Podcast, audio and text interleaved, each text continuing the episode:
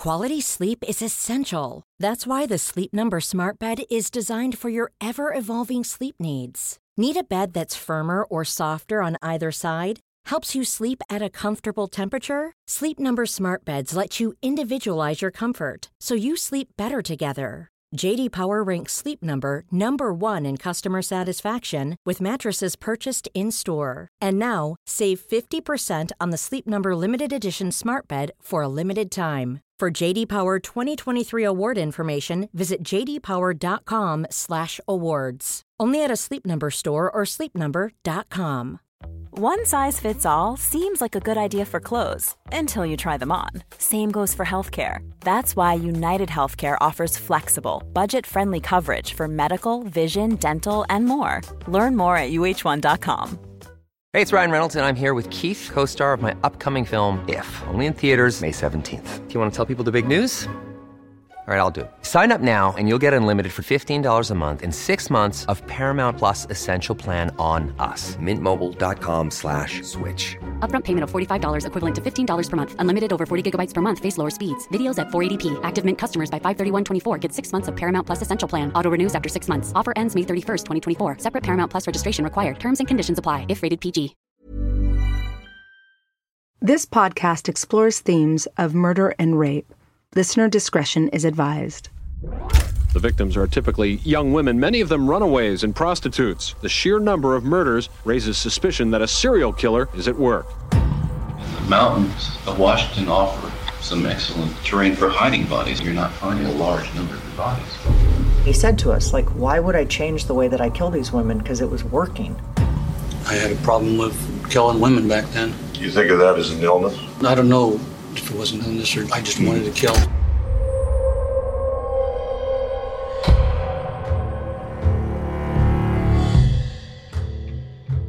Uncertainty is the only certainty there is in sports, politics, and serial killer investigations.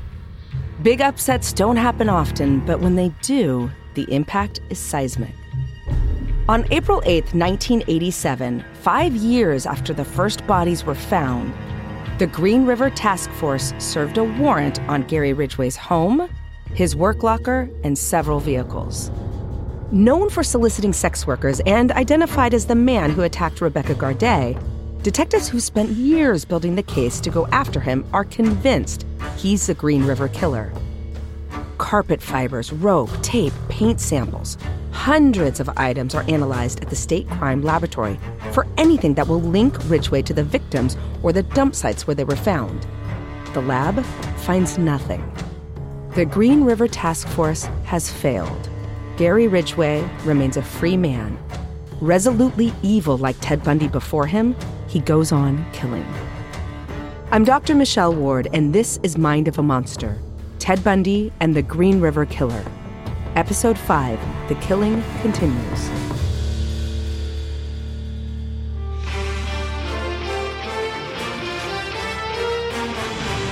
It was early in the morning of January 15th, 1978, that a killer walked into this Chi Omega sorority house at Florida State University and strangled two young co-eds to death, beat two others with a club, and then struck again six blocks away, nearly killing another young woman.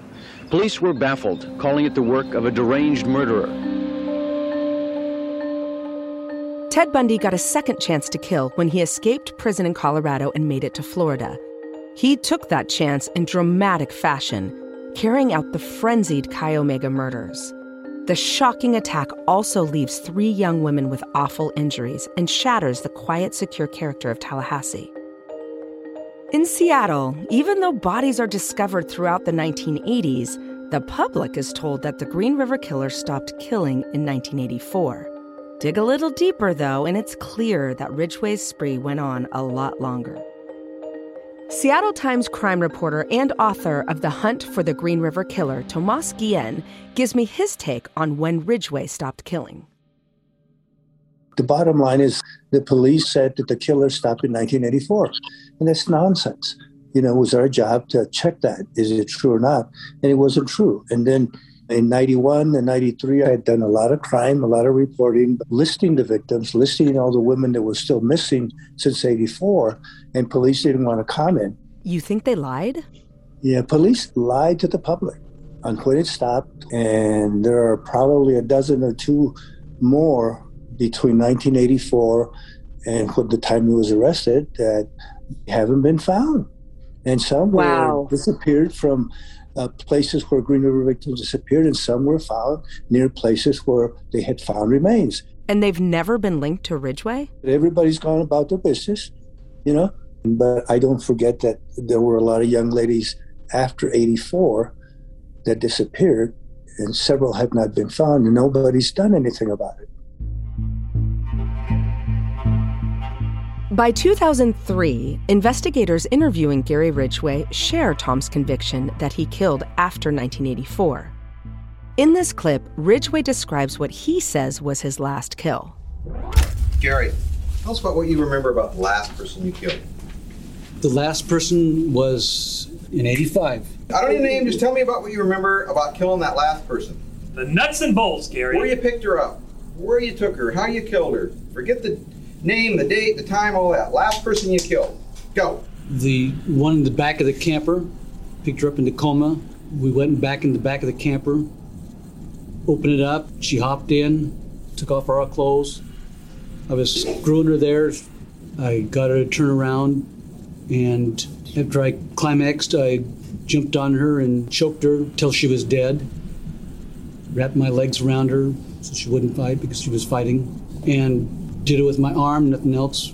After she was dead, I put my clothes on, took off the jewelry she had. I took the clothes, put it in the front seat of the truck, headed out to 410, took her to that spot where I told you on the side of the road, drove up that road, pulled her out, down the back door was locked, pulled her out, pulled her over to those big vine maples inside the hill, laid her down right there between Vine Maples and the street, about 10 feet down, got back in the truck, drove home, and that was about it. That was the last one. And you never killed another person after that? Never killed another person after that. Describing his last kill in cold blooded detail, Ridgway says he stopped killing in 1985. But he's a psychopathic serial killer, so he's probably lying. I talked to Candy Diskin for a definitive answer.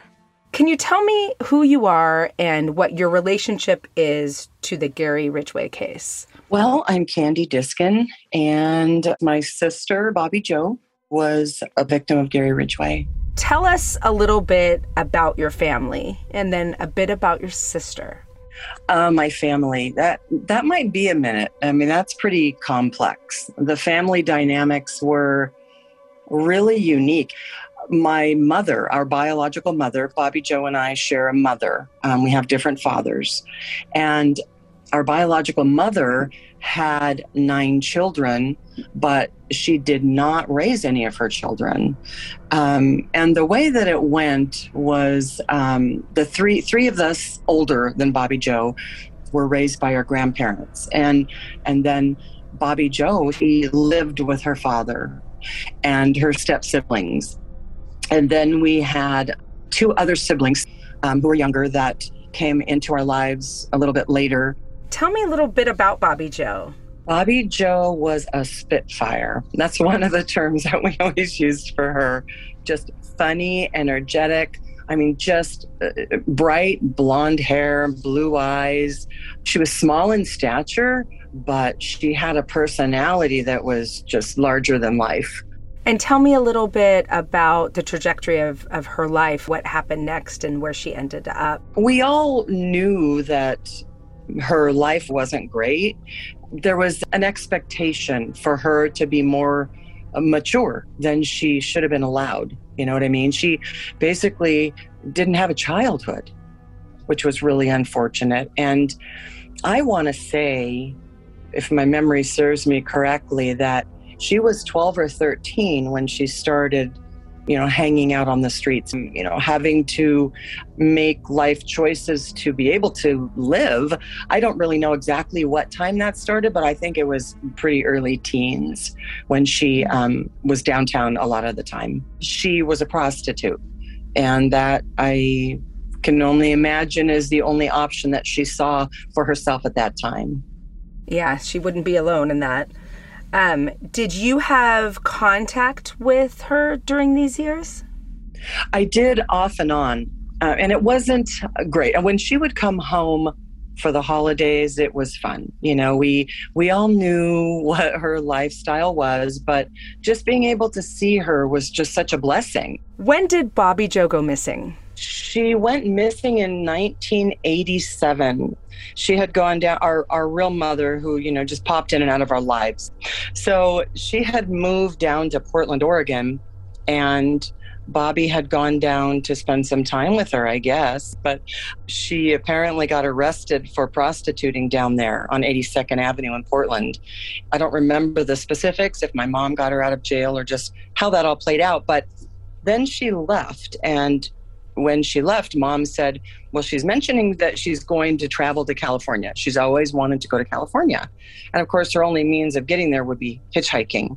So we were all pretty worried and thought, Oh, you know, I hope she gets there safe and contacts us. And that was the last time any of us ever saw or heard from her. Was this was this common to not hear from her for a while and and when did you know it was time to be concerned it, it wasn't uncommon to not hear from her, um, you know, for a month or two, I would say. Um, it was when it got to be the holidays and her birthday. And, you know, us just saying, Where's Bobby? Where's Bobby? You know, it's not like she had a cell phone and we could call her. And what happened next? I remember my mother would speak with the Green River Task Force. They put her on what they called the probable list of victims. I mean, it was so difficult because we would hear on the news, oh, another victim, another victim. And of course, we're always just, you know, holding our breath thinking, God, please don't let it be Bobby Joe. And then you got the flip side of that. Okay, if it's not, where is she? So just the not knowing was really difficult. Yeah, it was really difficult, and that went that went on for about four years until her remains were found and identified. Yeah. Wow, that must have been uh, traumatizing. Good to have an answer, but traumatizing to know that that she had been killed. Were you already following the case? I mean, did you feel like she could be a likely victim yourself? I had hoped, of course, that it wasn't the case, but just based on us not seeing her, we really didn't know. I mean, oh, for that bit of time, I just kept thinking to myself, maybe she's going to call and say, okay, I've been living in California. Because we didn't know she didn't go to California. Um, so there was always that, just trying to keep hopeful. The uncertainty Candy describes must have been a source of so much heartache. Looking back at the timeline of the investigation, there's further heartache when you realize how focused on Gary Ridgway the Green River Task Force was at the time Ridgway took Bobby Joe's life. Bobby Joe was arrested in Portland while she was visiting her mother and made bail on February 7th. Nobody knows if she tried to make it to California or hitchhiked straight back to Seattle, but she's never seen alive again. The Green River Task Force raids Ridgway's home just two months later on April 8th. Tomas Guillen with his thoughts on the Green River Task Force. They formed a task force and, you know, basically saying, here comes the cavalry. Now we're going to get serious. We're going to catch this guy. Well, they work the case, work the case, work the case, and they keep finding bodies, keep finding bodies, and it, it peters out. Basically, hmm. they disbanded the task force toward the late 80s because they lost the game. Oh, wow.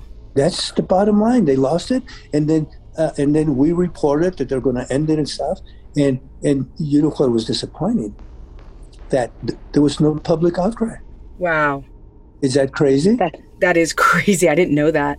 And partly because I, I suspect, in my opinion, the value that they put on the victims. With Ted Bundy, there were co-eds.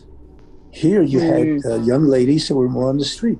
But even if the different victimology, how do you, in an investigation with over 50 dead and you've been finding bodies in the woods for decades, and you just say, we're going home? We're done. That's really sad. That's horrible.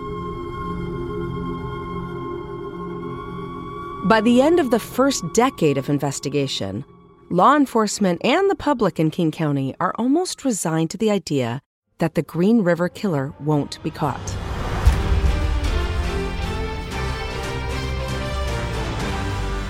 The first sign of what we now call the Green River murders came on July 15, 1982.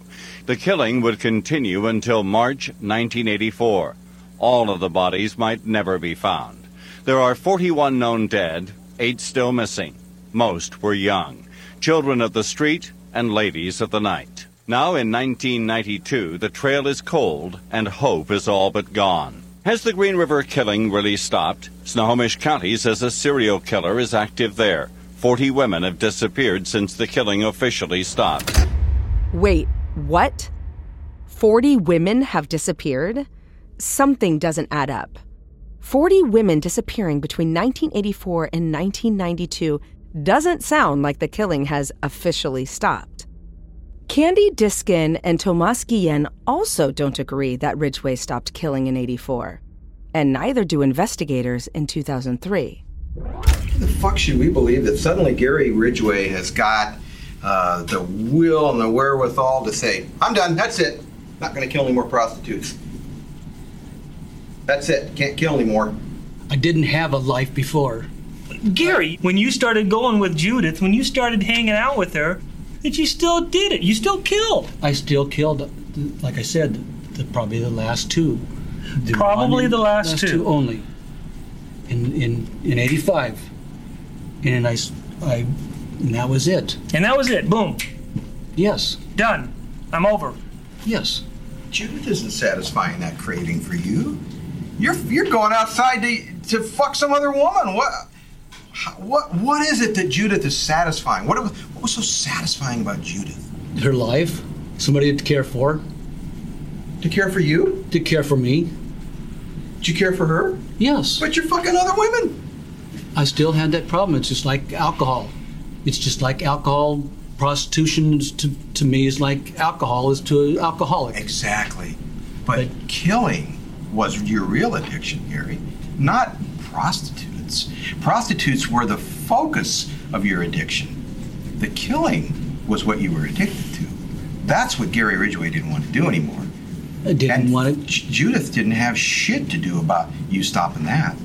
Because you just kept on doing it. I did it to people, and that's all. To Bullshit. Oh, if you're asking yourself who Judith is and how she stopped Ridgway from killing, let me fill you in. Gary Ridgway is divorced for the second time in 1981. He starts killing in 82 and murders at least 49 women through 1983 into 84.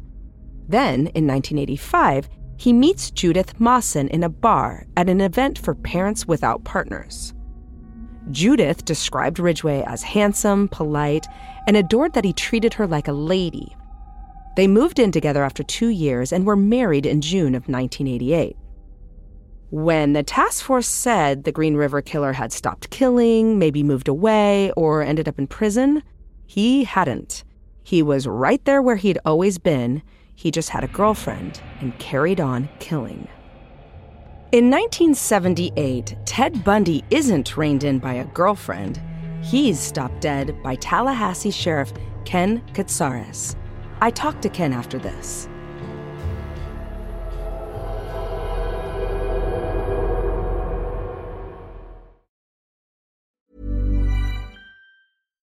One size fits all seemed like a good idea for clothes Nice dress. Uh, it's a it's a t-shirt.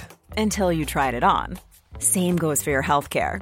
That's why United Healthcare offers a variety of flexible, budget friendly coverage for medical, vision, dental, and more. So, whether you're between jobs, coming off a parent's plan, or even missed open enrollment, you can find the plan that fits you best. Find out more about United Healthcare coverage at uh1.com. That's uh1.com.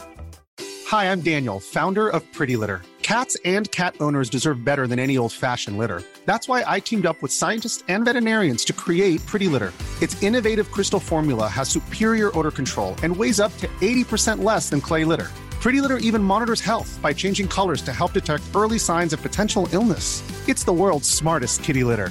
Go to prettylitter.com and use code ACAST for 20% off your first order and a free cat toy. Terms and conditions apply. See site for details. This is Paige, the co-host of Giggly Squad, and I want to tell you about a company that I've been loving, Olive and June. Olive and June gives you everything that you need for a salon quality manicure in one box. And if you break it down, it really comes out to $2 a manicure, which is absolutely insane. It's also so easy to get salon worthy nails at home with Olive and June. The difference between how your nails used to look when you did them yourself and now with the Mani system is a complete game changer. The best thing about Olive and June too is it's a quick dry. Dries in about one minute, lasts for five days, and full coverage in up to one to two coats. Visit oliveandjune.com slash perfectmani20 for 20% off your first system. That's oliveandjune.com slash perfectmani20 for 20% off your first system. Hey, it's Janice from Warner Brothers Discovery. If you're looking for a little extra peace of mind, you might want to check out SimpliSafe. Simply Safe was kind enough to send me a home protection system to try out, and I couldn't believe how easy it was to set up. Not only that, I'm kind of a gear nerd, and I was really impressed by how clear the camera was. I also love the smart lock keyless entry because there are a lot of things to remember each day, and my keys aren't always on that list, okay? Not only that, SimpliSafe offers a 60-day money-back guarantee, and US News and World Report awarded them the best home security systems of 2024. SimpliSafe has given me and many of our listeners real peace of mind, and I want you to have that too. Right now, get 20% off any new SimpliSafe system with Fast Protect monitoring at simplisafe.com slash mind of a monster. There's no safe like SimpliSafe.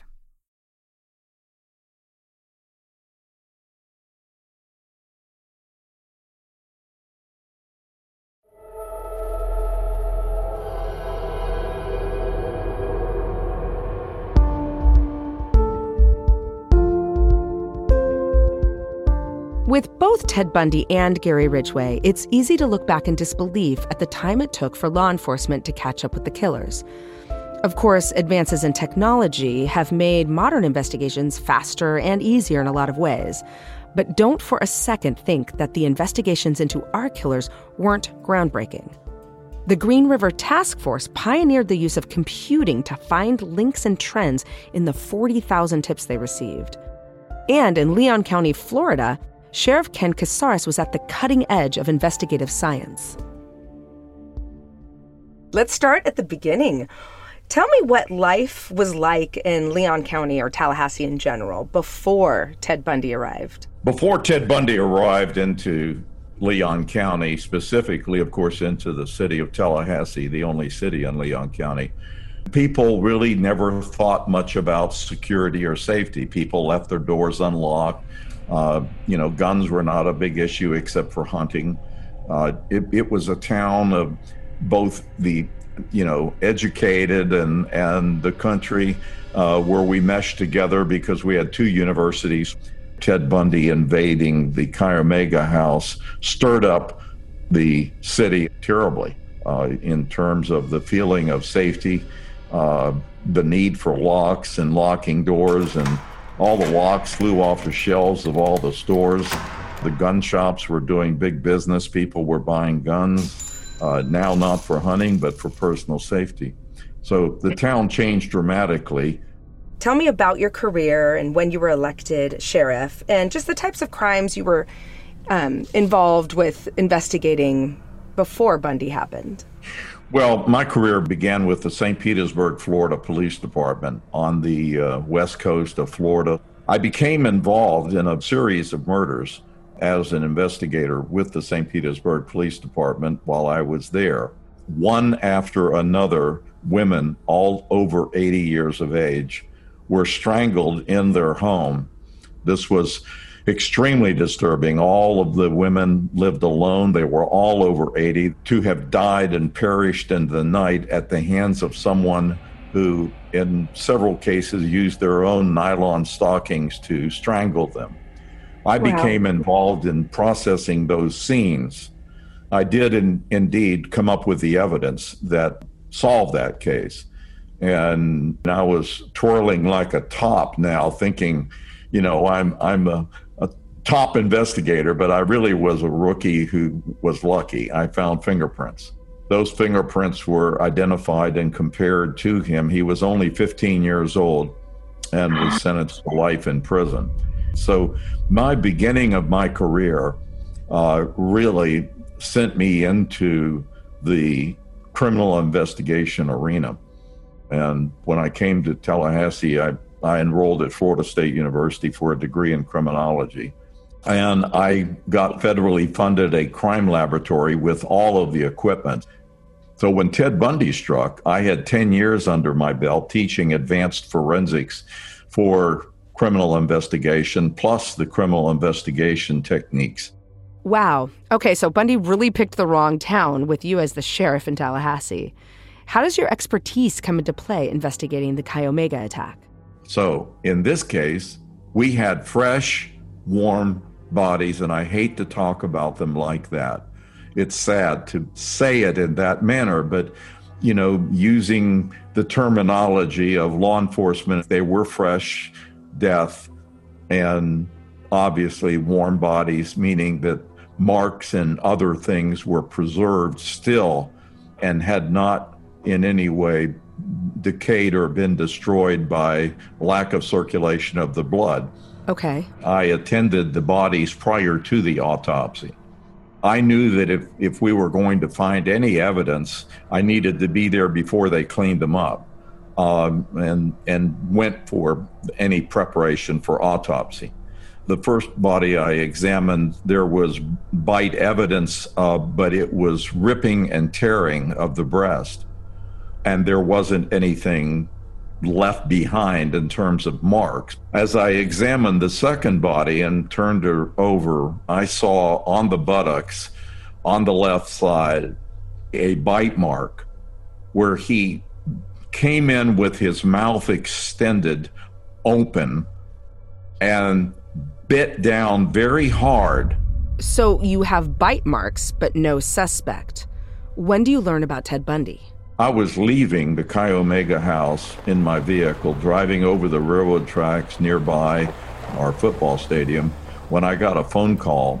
There were two cars with phones at that time in, in the area. The governor and I had car phones. Investigators from out west wanted to talk to me about this murder case that just occurred in Tallahassee. Uh, they indicated that there was an escaped prisoner uh, from Colorado that is known to be involved with college women and has killed college women in the past. His method of operation was to abduct from some area by luring a woman to come with him. So I wrote the name down on a legal pad in my car. I put down Ted Bundy, but I, I really discounted it. I, I just didn't see. Yes, he escaped. Yes, he'd been gone for two weeks. Um, I, I just couldn't imagine that I now was dealing with Ted Bundy in Tallahassee. Oh, wow. You had the name Ted Bundy that morning after the attack. Okay, tell me about when you actually get hold of Bundy in person. Well, I got a phone call and said, Sheriff, uh, this guy in Pensacola that's been arrested, he's asking for an investigator from Tallahassee and a priest. And I said, wow. So I, I immediately, of course, tuned in to what's going on with his arrest. I authorized my investigators to go there and talk to him. He, he became weird on us. How do you mean he became weird? He wanted to talk, but he wanted to talk under his conditions. He only would talk uh, at midnight uh, where he could see out a window. What did you do? I had him transported back and we brought him into the jail. He was housed in a cell that was lined in steel. There was no place to take screws down and take a light fixture out so that you could skinny through it and escape like he did in Colorado. We had three locks on the door. The keys were put into the hands of three different people, so his door could not be opened by one person. It took three people to open his door. But they sent the fire marshal by the fire marshal came up and said, I got to write you up for this. And I said, Why? And he said, Because you're keeping him in such tight confinement that if there was a fire, you know, he couldn't get out. I said, Really? He said, That's right. I said, I'll tell you what, write me up and call the local newspaper.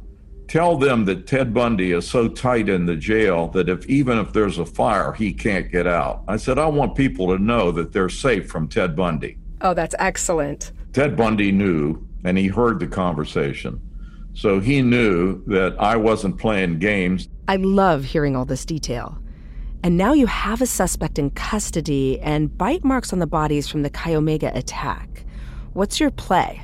Under this situation, what we came up with was that if we got a warrant for his mouth, based on the fact that we had bite marks from the scene, that we could enter his mouth like you would enter a home to get any evidence that we believed would be present.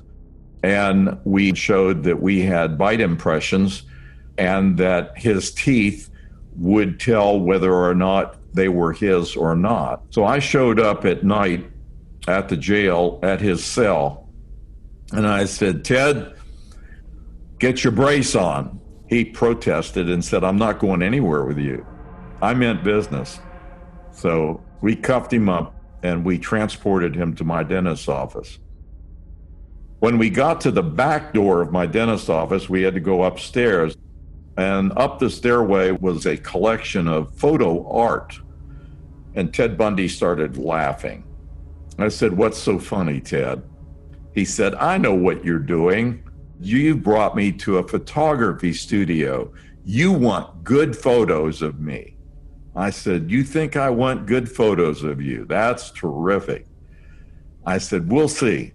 We got to the top of the steps, and then two small doors swung open. And when those doors swung open, it led to the chair, the dental chair. And there are three doctors with their white schmucks on, and they're looking at him. And he immediately said, Ken, you can't do this. You can't do this. Where are my attorneys? I want my attorney. I want my attorney. You can't do this. Now, when he said, You can't do this, that meant he knew what I was going to do. He knew that we were going to take a bite impression. He knew exactly what was going to happen. Now, yeah. I'm sure he thought about it because this is the first time we had warm bodies. Think about it. Mm-hmm. There were no other warm bodies in Ted Bundy's past. So no one knows if he bit them or not. Wow, that is so fascinating. Your relationship with him alone is is remarkable. Had this type of evidence ever been used in court before? Never. It had never made it to court anywhere. And how was it received? It took quite a bit of convincing for the court to allow the evidence, but he had a couple of misaligned teeth. And they were so unique um, we're lucky that Ted Bundy did not have well aligned teeth. It was the first time they were ever used in court. And of course, it was the only piece of physical evidence we had. And it's the only reason why Ted Bundy was convicted.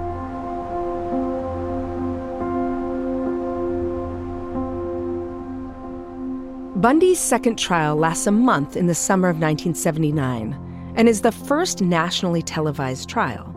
He is sentenced to death by electric chair for murdering Lisa Levy and Margaret Bowman at the Chi Omega sorority house in Tallahassee. Bundy's stay of execution is prolonged through a series of unsuccessful appeals, spending 10 years on death row. Ken Katsaris again on being reunited with Ted Bundy. When I left the sheriff's office, I was retained to be the assistant to the Secretary of Corrections who runs the prison system and he gave me the responsibility for Ted Bundy on death row. He said, You put the bastard in here, go take care of him, handle his complaints. So I went over to death row. I'm walking down, it's open cells. Death row is open cell bars in the front. I walked down death row. I came upon the only cell that was covered with a sheet, and that's a violation of the rules. And I said, Wouldn't you believe it? It's Ted Bundy's cell. so I reached in, I grabbed the sheet, and I snatched it down. He turned around and he was drawing in his breath and raising up his arms, ready to just let the person have it for invading his privacy because he thought he was so damn privileged. And he looked and he said, Ken, because he hadn't seen me in a while now. And I looked at him and I said, Ted. He walked towards the cell bars and came up close. And he said, What are you doing here? I said, You hadn't heard. I'm in charge of you now. Again, he just didn't know what to say. And I said, um, This isn't a political position like my sheriff's office was.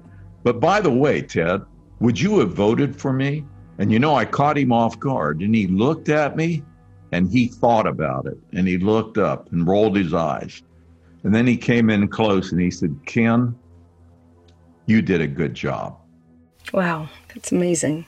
That just ended it right there. I, I knew that he knew, that I knew, and that he was telling me that he respected me.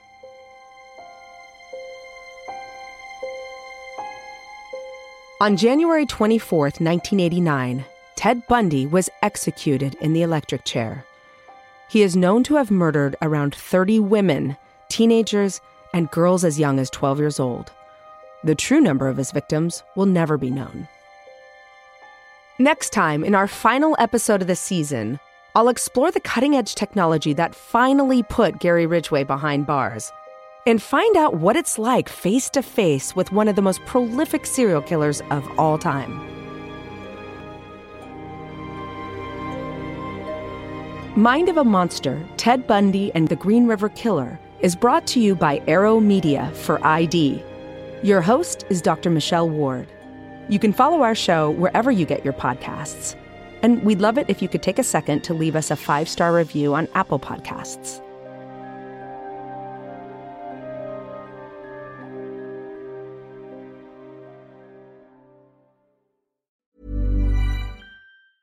Hi, I'm Daniel, founder of Pretty Litter. Did you know cats tend to hide symptoms of sickness and pain? I learned this the hard way after losing my cat, Gingy. So I created Pretty Litter, a health monitoring litter that helps detect early signs of illness by changing colors, saving you money and potentially your cat's life. Pretty Litter is veterinarian developed, and it's the easiest way to keep tabs on your fur baby's health right at home. Go to prettylitter.com and use code ACAST for 20% off your first order and a free cat toy. Terms and conditions apply. See site for details. Even when we're on a budget, we still deserve nice things.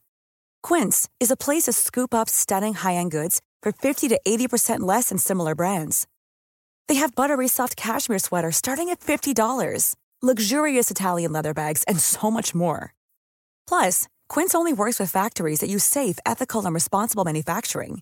Get the high-end goods you'll love without the high price tag with Quince. Go to quince.com/style for free shipping and 365-day returns. When you need mealtime inspiration, it's worth shopping Kroger, where you'll find over 30,000 mouthwatering choices that excite your inner foodie. And no matter what tasty choice you make, you'll enjoy our everyday low prices, plus extra ways to save, like digital coupons worth over $600 each week. You can also save up to $1 off per gallon at the pump with fuel points. More savings and more inspiring flavors make shopping Kroger worth it every time. Kroger, fresh for everyone. Fuel restrictions apply.